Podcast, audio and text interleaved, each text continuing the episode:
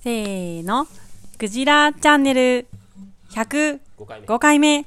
回目、始まるよーなんかあるよねなんだっけ、ね、タイのさ、ね、寝てる仏像寝てる仏像みたいなだよね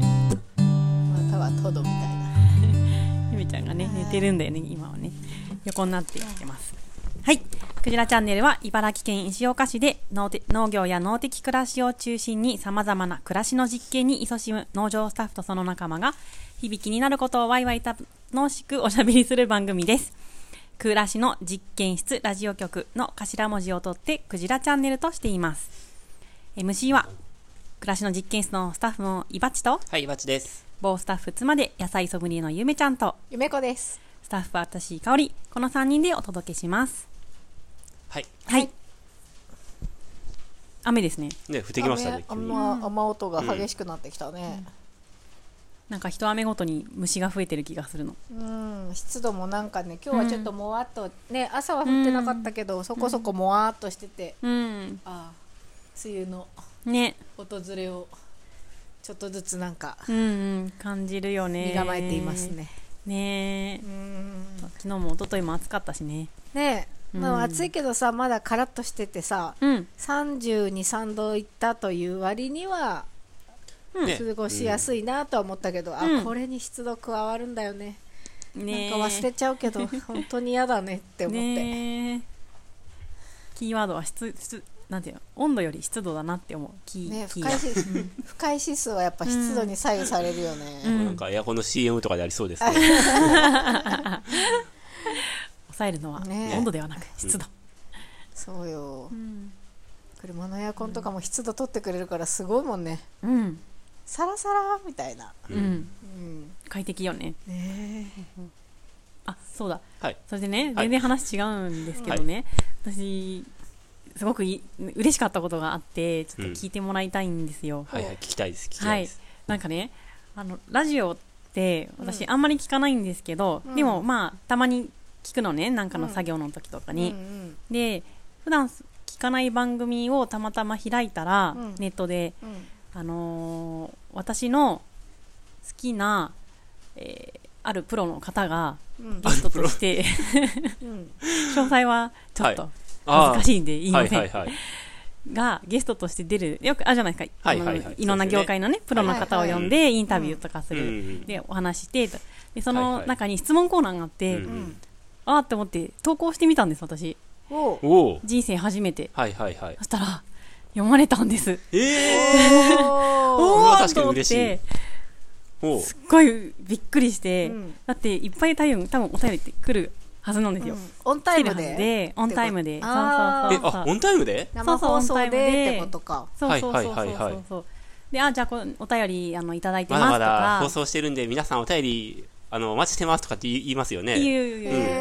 えじゃあそうそうそう本当に生放送のそう生で、んで今は便利ですねあのポチってやったらさ、あそう送だれよるじゃんねフォームみたいのがあってねそうそうそうそう、うんうんで人生初めてなの、んそうこんなんでも 次は茨城県の何々さんからのはいおはいはい便りですっていう、うってなるよねよくなんかさ、次は茨城県の、うん、桜川市のとかって言ってさあ、ーなんか茨城県のとかって言っただけで、うんいや、もしかしてとかって、なるんだなるよね、なるなる、なるよ。 そっかうんそっか石岡市のってなったってことで しょうんそうそう、まさにあ自そ分のこまで言ってない茨城県だけなんだけど、茨城県のねはいはいうんうんうん、うんうん。そうそうへえってなって、うんでちょっと前にまー、さんがはいはいラジオでよ読まれた時の喜びを、えっ、とね、はいはいなんだっけ書いてくれてそまうしたそようね。自分の投稿が読まれた時ってすごくドキドキして、とても恥ずかしい感じで、ずっと待ってて聞いててよかったという達達成感とか書いてて、んあ、これかうねえんわかるって思っそうた。なん だ。いや、もう、まーさんなんてさ、絶対読まれると思うんだけどなんかさ、もうなんかそ、そんな気持ちになるんだって思う。出たんですねけどえ、いやでもちょっと特別感ありますね。あで、なんか、かやっぱあの、あーこういうコメントもうちょっと遂行して書けばよかったはいとか、はい。ね。うん。もうちょっとわかりやすい質問とか具体例を書けばよかったとか、うはい後からいろいろ思うわけですよ。うんはい。はいはでい。もすご答えい恥てくずれかたんでしすいか気持ちになって、うん答えてくれましたう。んうん。うん。それはなはいなんていうの、なんかさその応援メッセージ的なやつと、なんかもうちょっと聞きたいこと質とか問って言さってたよねなん質問ですかあるじゃないですかそうそうそういろいろん質問したんですか、応援メッセージも最初にちょろっといはいつもはい見てますみたいな、うん、でいつ質も問見てるん会やでもそこはね割愛されてました、はいはいはいああそっかそっか で質問だけ読まれて、うんうん丁寧に回答してくださってへえはいああいい人だーって、やっぱり思って、うんそうでもそうすごいそわそわしましたねはいはいはいはいはい、そういうラジオネタなんですけど、そうへいうーことがありました。いいですね、はい、うん、それはまあ中身具体的な中身は聞かないですけど、はい、なんていうのかその聞いた質問の回答によって、うんうん。自分の実生活に何か役に立つ内容だったんですか、それとも、ういん、や例えば僕がたチャゲアンダースカが例えば好きだとして、ういん、やあの時のステージでこんな風に表現したのはなんでなんですかみたいないただそ はいはいのはいただ自分が興味があるから聞いてるだけの内容と、はいはいはい。その実生活に役立つ内容ってあるじゃないですかああ、そのコーナーはね、もはうい全部実生活に役立ほうほうほつう質問と答えコーナーだったので、はいはいはい、実生活で役立つコーナーでした。じゃあ例えばプロの包丁研ぎ師みたいな人が出てて、うん出てた として、なんか腕がいつもブレちゃう研いでる時いうんうんつも腕がブレちゃうんですけどどうしたらいいんですかみたいなことを聞いて、いそうそうそう。やそしたら脇をこのぐらいに締めた方がいいですよみたいな回答があったってことですよねあ、そうそうそうそう、面白い回、 面白い具体例です。なるほでもど言うとね、もうは本当恥ずかしいので、あいいですよはいはいはいあ言わ言わないんですけど、うんははいい、はい眉毛そうですそんのな感じ痛くない抜き方とか教えてくださいとかねそうそうそうです ね。ちょっと恥ずかしくなってきますよねねうん想もう像ラしちジゃうオネーねムで投稿しちゃうぐらいなので、はいはいはい、はい。うん今でさえちょっと香織ちゃんちょっと赤くなってますあ、ね、本当ですか うん思い出しちゃって、はい嬉しかったなと思って。ううんんいやそれは嬉しでいそうそうそう嬉しさと、その同じぐらい恥ずかしさがあるんだなっていうのは、へーそうですねうん、わかりました。うんうんうんまた投稿してみようかなと。やっぱ病みつき感がうね、ん、そう。で、その方もやっぱり、うんあのーこうやってこう自分のことを見てくれて、うんうんさこうなんか質問とかしてくれたり、うんで自分が回答したことによって、うんうんあのーなんかこう相手のうん生活に役立ったりとか、うんそういうふうにしてるのがやっぱ分かると嬉しいとかっては言いって、はいはい、うんそうそうちょっとラジオっていう双方向なとこが、うんうんテレビとかよりずっとあるじゃないですか、うんそういうのもやっぱいいんだなと思って、うんうん、うん、思いましたね。へえこれをねいいでずすねっと言いたく て言いたかったんだけどちょっいとやラジオに撮っとこうと思っそれは言いたくてなりますねはい数日間うん温めました、はいはいはいはいそうなんまであす我々もね、はいラジオですからねそうなんです、うんそうそう読まれるとね嬉しいですよはいリスナーの皆さん、ねうんうんぜひ書いてみてはい、うん 書きたくなるに足る内容をねちょっと我 々が、はい、そうですねそうそう頑張って投稿していきましょうはいじゃあ頑張って放送していきましょうじゃはい、はいそうですねはい、あそんなメッセージ、はい今週もねおプロデューサーのまーさんからいただいてるんではいまーさんさ、なんかい一応僕たちがこうプロデューサーとかって言って、僕たちがまーさんの存在ちょっとまあ茶化してるじゃないですか。ではいもいつもメッセージくれるんですけど、んこのプロデューサーって言ってちょっと僕たちがこういじってることに関しては何もメッセージないですよね。そうですねうんううんん。スルーしてますよね。辞任してるのかないいってことかないいってことかな。うんでもまあどう考えてももう中の人ですもんね。 そうですね立ち位置が中側にいますよね。第4のパーソナリティみたいな感じですよね、そうですよね。うんはい。じゃあそんなこと別に今更言うのも野暮ってことですね。うんうんううんんうんうんはいはいあじゃあ大丈夫でしたはいえーいつも楽しく聞いております前回は長めの投稿にもかかわらず読んでいただきありがとうございました自宅出産について父親目線でもう少し喋りたくなりました、おーおいいね聞きたい聞きたい前回書いてまた今回も喋りたくなったっていうすごい素敵ですね、うんはいなかなかない読経験ですよ、みまうすねねえん病院などで出産するときって、いよいよ予定日近くになったら、身の回りの用意をして病院に向かうわけで、バタバタ、バタバタ感と忘れ物はないかなどの、そわそわドキドキ感など、非日常的な特別感があると思います。うんうん同じように自宅出産でも予定日が近づくとそわそわしていろいろと手につかないほど緊張してるしいよいよ陣痛が来たらあたふたしてました平常心ではいられない時ってなぜか部屋の掃除とか整理とか始めちゃうんですよねで生まれた後がとても不思議な気持ちになりました普段とあまり変わらない日常なのに人間が一人増えてるという事実とのギャップがとても大きいんですようん妻がお風呂から上がったら人が一人増えてるんですよどんな能力を使ったらそんなことができるのか不思議でしょうがないですがそれが動物なんだと理解しました男の私が言うのもおかしいかもしれませんが日常の延長線上に出産という出来事があったという感覚ですまたそれを子供にも見せられたのはとても幸せな体験だったかもしれません今でも子供には毎日お風呂に入るたびにここで生まれたんだよって教えてあげてます子供からしたら毎日生まれた場所に戻ってこれ来られるってどんな感覚なんでしょうか子供が大きくなってからも聞いてみたいです、うんちょっと一旦ここで、えーまた別の話題がいくつか入っているので、そうね確かに生まれた場所が家の中にあって、ねえうん毎日しかも行くところうん、ってすごいよね、そうだよね、うんもちろん本人は覚えてないけど、うんなんか不思議な感じだろうねうんうん不思議ないやまあ本人にとってはもう不思議じゃないと思うけどね、うんうんその子供に子供ちゃんとかにとっては、でもなんかまあそうですね病院で産んでると非日常感確かにありますよねうんうんうんうん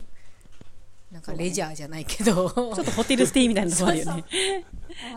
ご飯楽しみだ全なん然かなゆめちゃん楽しみにしてますよねすごい楽しみにしてる私があの産む病院は、あの大きい病院じゃなくって、まあ、個人の産婦人科医院で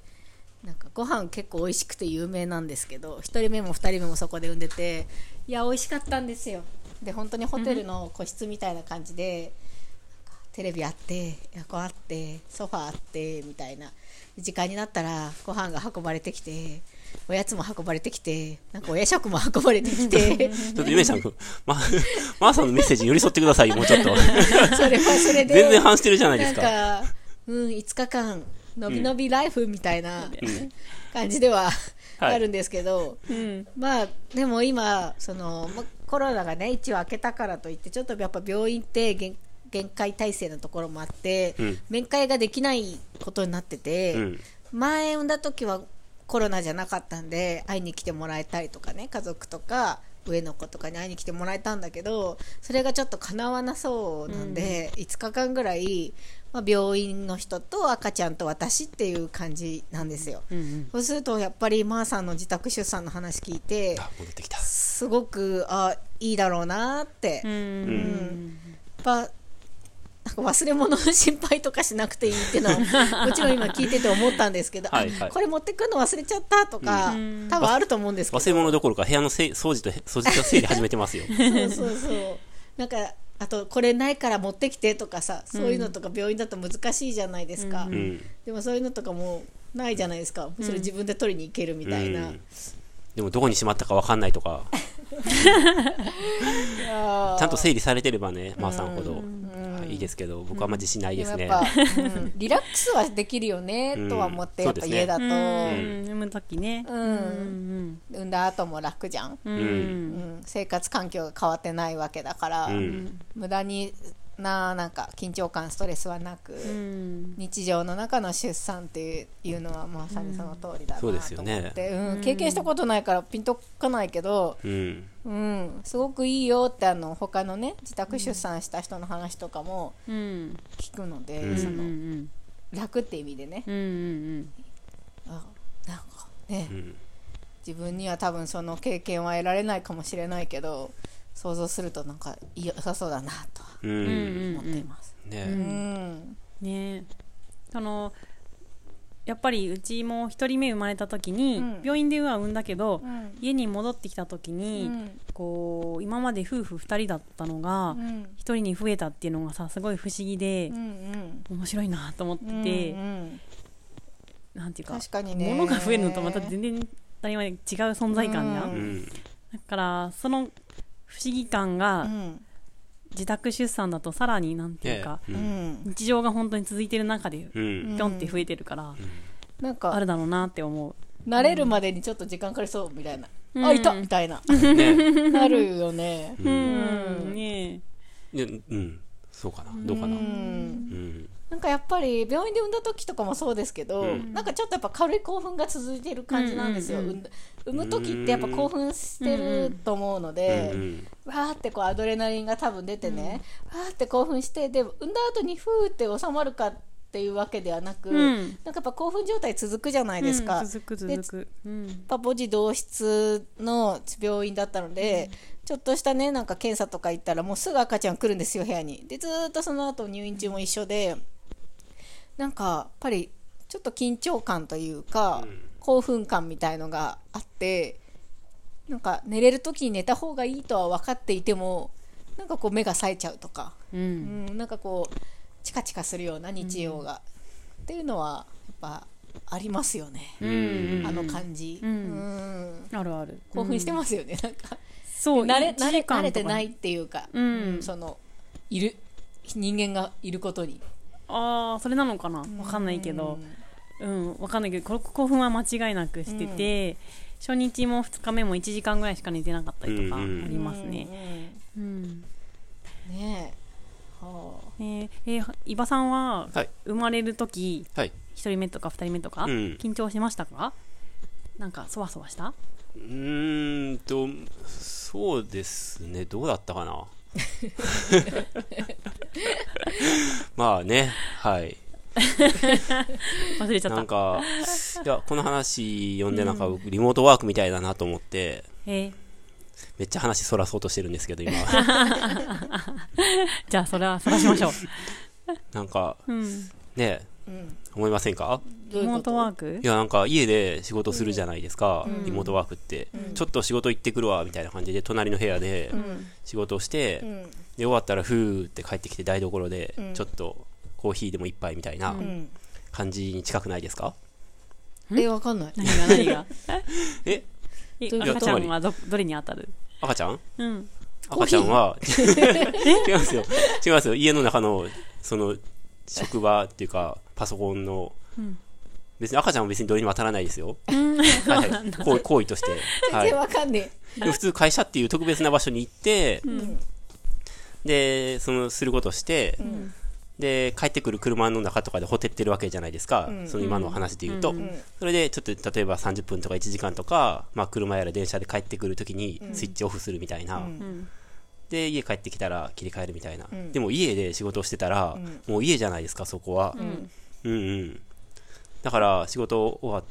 て不思議な感覚みたいな家なのに職場みたいなちょっと違う気がする。ねええそうですだかって仕事とかは終わるけどさ子育て終わんないじゃ んそういうことじゃないですよ。えじゃあ、じゃあもうちょっと分かりやすく言う と、じゃあ、自営業とか、その農家とかって、まあ僕はいい、いいっていうか、スタイルがはいいと思ってるんですね。それは自分が働いてる姿とかが子供が見られることができるからっていう利点があると思ってるんですよ。ん自分、そう、どういうこと、例えば悩んでてとか、困っててとか、そういう姿全部子供が見れ見れるじゃないですか。でも職場とかに行くと、その、まあ多くの方はそうだと思う思うんですけど、んまあ子供はそこまでその自分の父親とか母親とかがどういう仕事してるかってね、つぶさには見れないじゃないですか。で、このマーさんが書いてることっていうのは、その子供も一緒にその生まれてきた赤ちゃんを見てるわけですよね。それは家で産む、産むことの、まあ、メリットっていうとあれ、ちょっと違うかもしれない。まあ、メリットかなの一つだと思うんですけど、そういうことですよね。ああ、そういう意味、まあそれだったらわかるとでいうか。も普通の出産っていうのは、やっぱ僕らみたいに農業してて、仕事はまあ子供が見れても、出産っていうのはやっぱり別のところに行っちゃうわけじゃないですか、うん病院にでそれは別に病院がもちろんね悪いってことでは全然、うんえーそういう意味ではないんですけど、そのどういうふうに生まれてくるのかっていうのはやっぱり詳しくは見れない、うんうん、そのゆゆめちゃんが言ってたみたいな、コロナ禍だったりとかっていうとなおさらだし、ううんん。でも家で産むと全てうん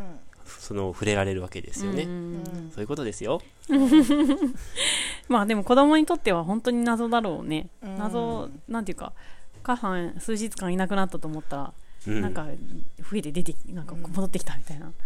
うん何してたんだろうみたいまあ、普誰通だでおも前ねみたいな通じ着の日とかには普通だったら見に行けますよね普通常だったらうん面会でね面会でねうんうん送っていってうんでも不安になるでしょうねなんかね緊急で「あー痛い痛い痛い」とかって言ってん車だったりとか救急車救急車で運ばれることもありますかまあまな。まあありにるねと思う。ありますよねうんでね赤ちゃん見たらああよかったと思うかもしれないけど不安でしょうねううんうんんねお母さんあんまり動けないしねうんそうだよね。うんうんほ確かにう、うん、確かにって、なんかそんな気がしてきましたねねじゃあゆめこさんじゃあ今からうんお風呂沸かすんでうん、自宅っていうの自は宅うん、ホテル行あきたでいもホテル行きたいんでしたね、はいホテルもいいですようん、ホテルねいいよ、ううんん一人でさ一人の時間ってなかなかないしね美味しいご飯が、うんは自動にうんいいよねはい、じゃあ次行きますよ、はいはいさて MC の中に日本語警察がいらっしゃると聞いて、私の投稿も取り締まりを受けていたかと思うと、恐ろしくてスマホを打つ手が震えます。わらわらって書いてますね。実際、今回の投稿はいつもより多く、書いては消してを繰り返しています。投稿で気をつけているのは、自分が意図した調子や区切りでイバッチに読んでもらえるように、句読点を多めに打ち、喋り口調に寄せて書いています。あと、普段のような友達感はあまり出さないようにして、適度な距離感を保ちつつ、他のリスナーさんが不快にならないように気をつけています。結構気をつけてるな気をつけてますね。うんはい、今ここまでがおーあれですけど、うんそんなね、うん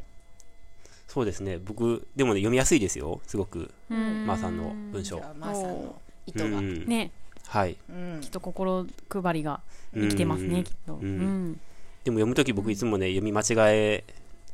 があるんじゃないかと思って、ドキドキしながら読んでます。ううんん。でもあまり練習してもね、ちょっとおかしいですし、うんうん一回、さらっと読みますけど、うん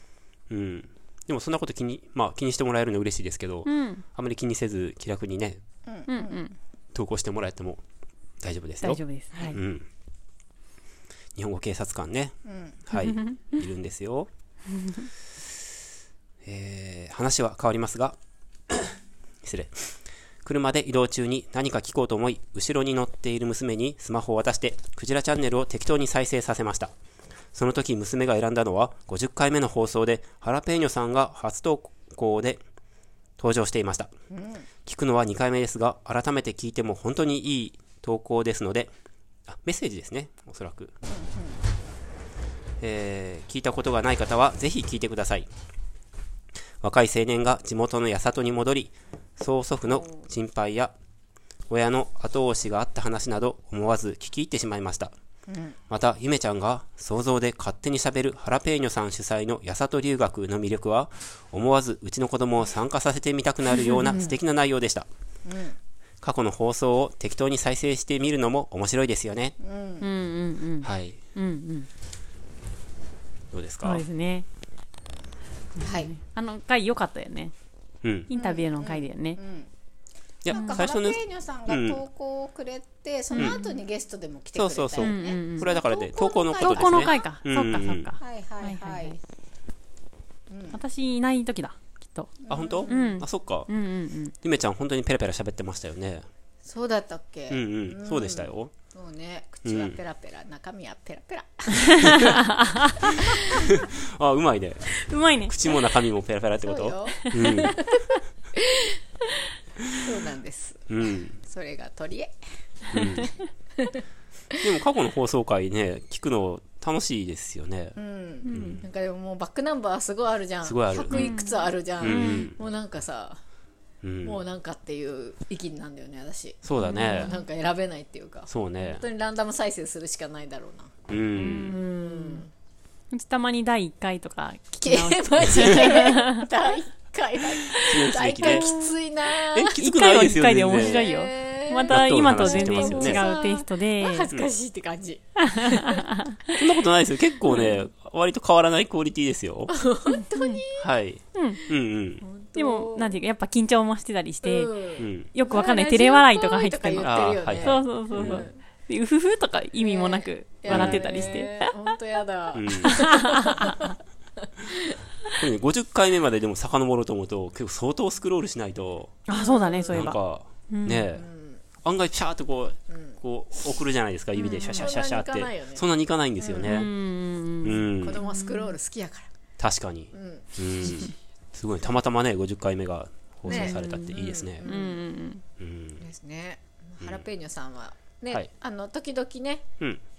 くれるじゃないですか、はいお便りを、うんうんで私職場がまあ週に1回ぐらい会うんですけど、はいハラペーニョさん本人に、うんなんか会う時に会うたびに聞い てますってでこう今最近その週1回ぐらい会うようになってなはんかい頻はい度がね、。うん。聞いてますうんうん。あはいみた いな他に人がいるから ここでは言わないでみたいなあ、他の職場の方は知らないんそですれはね。何で知ってる人もいるけど、うんはい。でもほら内まあ、容とかは、聞くタイミングないでしょうしね。う。うんんうんまさか職場でかけるわけにはさすがにね、いかないでしょうし。うんうん多分やってるってことは知ってるんだと思うんですけど、うんでなんか違う職場の女性の方に、なんかい一回だけ聞いたことがあるって言われて、はい何の回聞いたんですかってムカデの回って言って てその人超ムカデ嫌いなんですよ、はいはいはい。でもなんか多分聞くに耐えなかったんじゃないかうな、ーん。でもすごいよねあんなにおしゃべりできてとか言われて台本とかないんでしょって言われて、うんいや台本なんかあったら喋れねえよみたいな感じじゃないですかむしろ、うんそう台本って結構大変だと思うんですよねうねんね台本通りに喋る方がよっぽどですよね、え。うんう。ん台本通りにでも台本っぽくなく喋るんでしょそうだからうんすごい,、結す構ごい難しい技よね術だなって思うから、うんこんなねなんか適当に喋ってる方が実はね、うん気楽ですそうよねですね。うんううんうんんはい。はいえー、あと最後に、おう農場の野菜セットを使った料理を紹介したいと思いあます。おーいいね週末食堂まーさんのあれが食べたいあこれジングルが入ってますね、んはいジングル弾こうかあはいどっちでもそんな感じじゃなかったっぽいんで、じゃあ読みますね、はい最近の野菜セットにはキャベツと大根が入っていてうっかりしていると毎週使い切れなくて徐々に溜まっていきます、ねボリュームあるもんね、そこで大量消費のレシピを考えてみました。料理を作るとき大変なのってメニュー考えることですよね。だから私はメニューを固定して、あメニューを固定して入れる食材を変えることでアレンジしてます。はいうんうん、今回は大量消費、甘みが病みつきキャベツと大根のカレーの紹介です。うんまず大根1本の半分くらいを適当な大きさに切って適当なお湯の量でぐらぐら10分 ,10 分茹でます、火が通ったらフードプロセッサーやミキサーでドロドロにします、大根をうんうんね次にキャベツを半玉みじん切りにして玉ねぎと一緒に炒めますはい、この時お肉も一緒に炒めますそうこれとさっきドロドロにした大根を一緒にして煮込みカレー粉や好きなスパイスを入れれば出来上がりですどうにか大量消費したいことから思いついたレシピですが、キャベツと大根の甘さが効いた病みつきになるカレーです。というか、カレーという器はどんな食材も受け入れてくれるので、懐の深さに驚かされまあすり。ますよねそれね皆さんも余った食材に困ったらカレー作りましょう。では来週も楽しみにしております。おごーざいますはい。大根ごい大根をフープロでドロドロにするカレーって作ったことないな、ううんんうんなんかえっ、と角切りとかはねうんうんたまにありますけどうん。うん。いやすごいなと思って、うんドロドロ、ねそれとろつみまりにななるんかカレーのとろみがね大根のとろみみたいな感じ、ねうん大根餅とかするとねなんかとろっとなるじゃないですか、うんうんあんな感じのイメージで、うん。うんおおと思って、うんいいですね。いいねうんうんうんキャベツ入れると結構カレーカレーとかそうですけどなんかキャベツの香独特の香りってあるじゃないですかうんなんかお好み焼きとか焼いた時に出る、はいはいはいあはのキャベツの、んキャベツを焼いた時の香りってあるじゃないですか、うんうんなんかお好み焼きっぽくなっちゃうんですよ私どうしても い。キャベツ。ツやって焼いたはいりはいとはい火通すとうん。でもカレーだと結構スパイスがん入ってくるから、うんもしかしていけるのかなって思ったり、ううんんはいはいはいうんあー確かにさトマト煮込みにキャベツとか入れるとさとなんかお好み焼 き感出ない、テイストが変わるよねそうなんかんなんかんみたいな、うんまあおまあそれはそれで美味しいけど玉ねぎとかキャベ人ツの参だけの時とは違う、うんなんかちょっと和風っぽい感じになるっていうあか、ーうんうんうんお好み焼き感が出ちゃうので、うんなんか使い方ちょっと考えないとなってあの火通す時は特に、生だとそんなないんですけど、うんでもこれおすすめされてるからね。だからうんやってみようと思って、うん美味しそうよくやっちゃんが人参をフープロに入れてあーとろみにミキサーかな、うんとろみにしたり、うんうん茹でてミキサーにかけて、うんでそれをとろみと甘みにしたりカレーのはいはいうんはとい、か、まあ芋はね当然あるけど、うんそういう野菜でとろみっていうのやってて野菜ペースト入れてますね、うんねやっちゃんは大根も良さそうだよねう、。うんんうんやってみた い離乳食みたいですね確かに、いいですねうん、でもヘルシーでいいねうんうん、へえんなんかねまー、さんなんだっけメニュー固定してるって言ってたもんね、うん巻いてたね。うんうんうんうん確かにそうそうそのシステムだからこそ生まれたうんうん料理ですね、うんよく思いつきましたね大根プロとかね,、ううんんというかまーさんがとうとう食堂のコーナー までね侵食してきた。すごいですよこれ 面白いはねいもどんどん乗っ取ってもらいましょう、うん、まーさんのレシピ聞きたいどんどん乗っ取っていきねましょうう、ね。うん、ね、いろんな人のレシピ聞きたいですようんね、聞きたい聞きたい、うんうんうんはいじゃあありがとうございました、ねま今ー週さもありがとんうございまうん、しうんた。はいじゃあはいこれでこのコーナー一旦締めましょうかねはいはいじゃあ次のコーナーはい。はい。せー、いいですかはい。